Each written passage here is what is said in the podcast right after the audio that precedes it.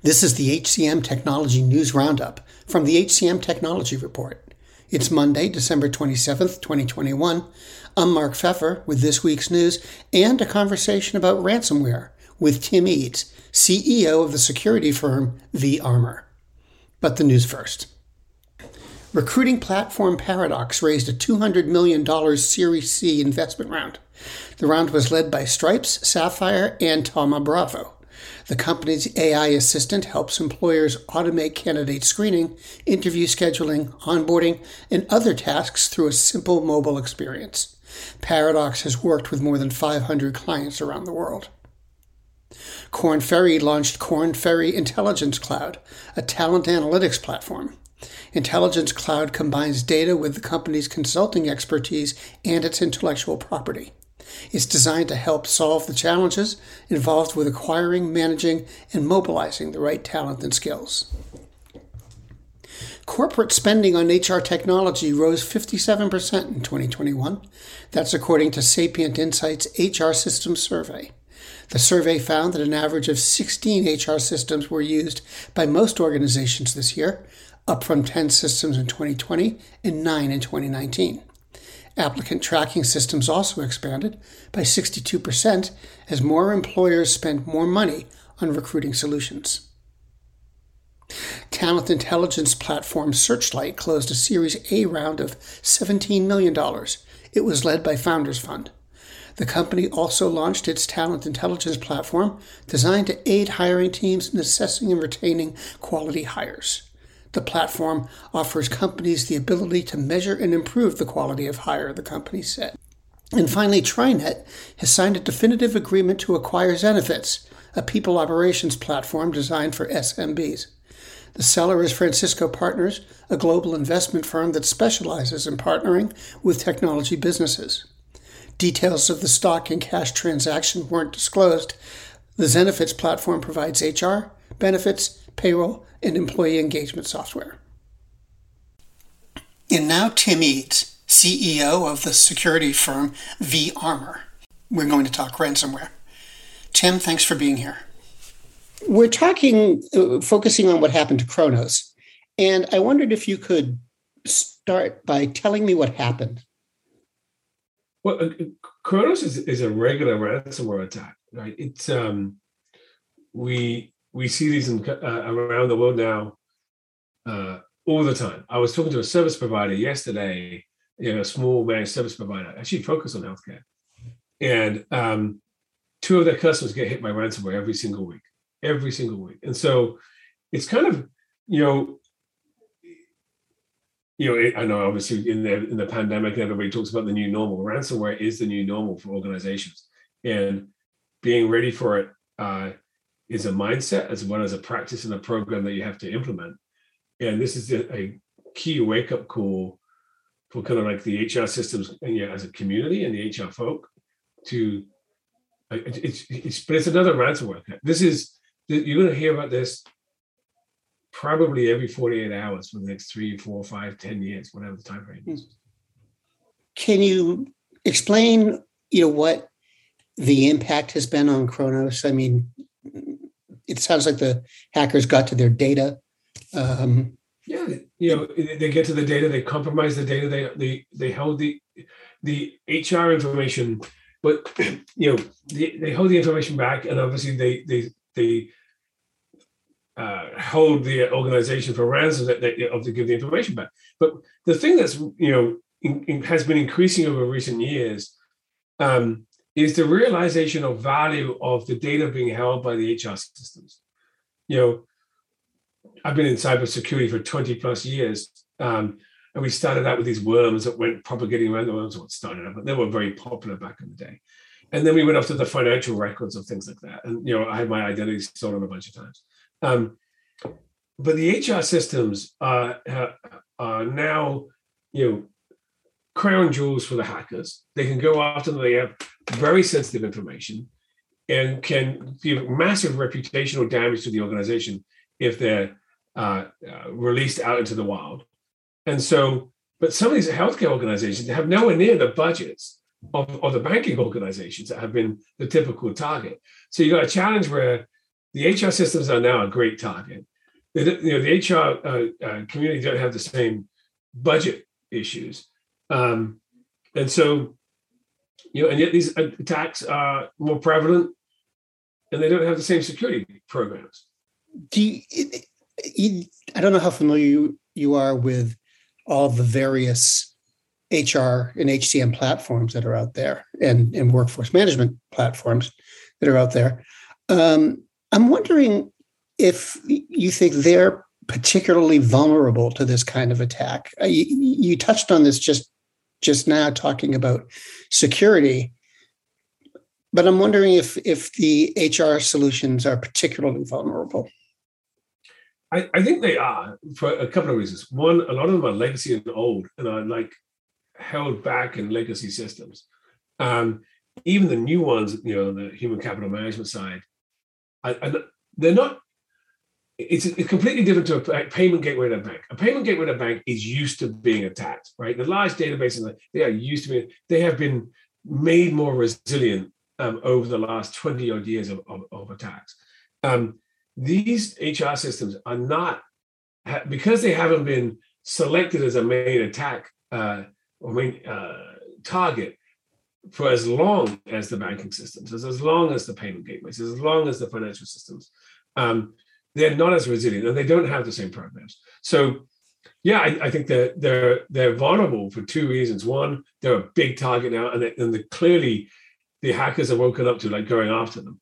And two, because they don't have the the budgets, like I said earlier, and they don't have the the depth of, of years of being attacked. So that you know, we always talk about defense in depth if you've been a target for a long period of time, you have a, had a series of different types of protection mechanisms and, and detection mechanisms. And these guys don't have it quite so much. Now, given that you you think that this is going to happen pretty regularly for the next you know several years at least, for sure. Um, is is the technology of cybersecurity in general up to dealing with all of this, or does it need more of an investment in time and money? Well, that's what that's actually the good news on this, right? I mean, I'm not going to be the guy that runs around saying, "Well, bad things happen because of cyber," but I mean, there is actually there is actually a, a, a silver lining here, um, and it's very clear. Right? The the things that the things that's happening in cybersecurity is quite interesting.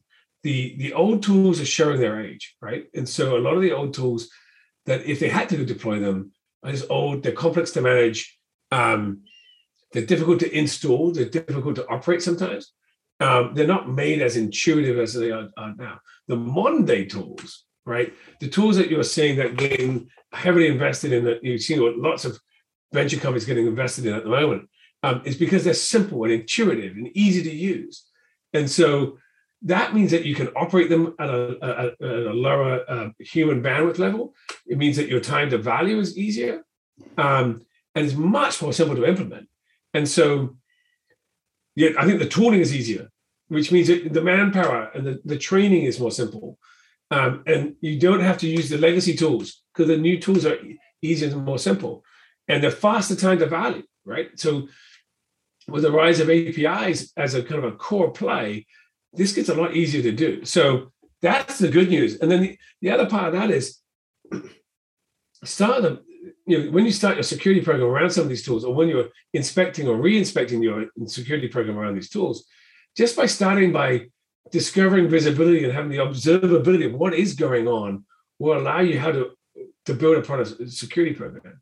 So, you know, everybody talks about zero trust. Even Biden's talking about zero trust. But it starts with the basic thing of understanding what's going on in your environment. And you can use modern tools, some of which you can install in like 10, 15 minutes and you'll get visibility very, very quickly. So that's the good news. You can do it. Um, and, and it's a way cheaper, way easier to use, much more intuitive uh, than ever before. Realistically, I mean, you know, this this stuff, these platforms are sort of under the day to day purview of the IT department. Mm-hmm. Um, realistically, how can HR departments protect themselves and their data from this happening? Well, I think they play an essential role, right? Um, you're going to see this emerging category coming out called HDR, Human uh, Defense and Response, right? Um, where the the training tools for their employees that can be pushed out through HR programs um, can be pushed out uh, to the employees and give real time training. See, the thing is about you know the human vector is still the biggest entry point, obviously, right? So if you can train your employees, you know, in real time of what they're doing wrong. Let me give you an example. Um, Mark is working in an environment and um, uh, and he steps on malware. And Tim is working in the same environment, but I get uh, an anti I get a phishing attack. If when you step on that malware or when I do the phishing tools, there are programs that are being pushed out by the HR teams to train you specifically on malware at that point in time, that in moment training. And me for phishing, the the the the effectiveness of that training has been dramatically increased rather than running an annual program right i'm saying you still have to do your annual programs but the hr people can run programs now that will drive in moment training and much better much more effective training programs um, to um, drive a better security culture because you know securing the organization is everybody's responsibility right but you have to be aware of what you're doing and these programs are now uh, available to do that. And you're going to see HR programs, I believe, uh, uh, in, endorse this new category called HDR. You know, it's interesting. You just said um, you you mentioned that security is everybody's responsibility, but does everybody know that? That's a great question. Um, obviously, I'm biased because I've been security a long time, and you know, and, and I would say it doesn't even mean even at your household. You know, whether you have you, you, my, my, my wife, I don't have kids, but if I have kids, you know, securing the household is everybody's responsibility. You should always shut your front door. You should always lock lock the doors when you go out around the, you know around the neighborhood or whatever you're doing. You should always keep a eye out. There's a thing called neighborhood watch, right? Everybody, it's everybody's responsibility. Are they are they aware of it? Um, I think some people have selective memory disorder, but I think it's part of your onboarding an organization, part of your ongoing um, human capital management program. You know, I'm sure training is part of that, but um, the security training should be at the forefront because it should be a part of everybody's responsibility. But then, like, like coming back to, if you can train people in moment, the effectiveness of that will be way better. Tim, thanks very much for stopping by today. Very nice to meet you. Always fun to catch up. And that's it for this week. The HCM Technology News Roundup is produced by the HCM Technology Report. We're a publication of Recruiting Daily. The Roundup's also a part of Evergreen Podcasts.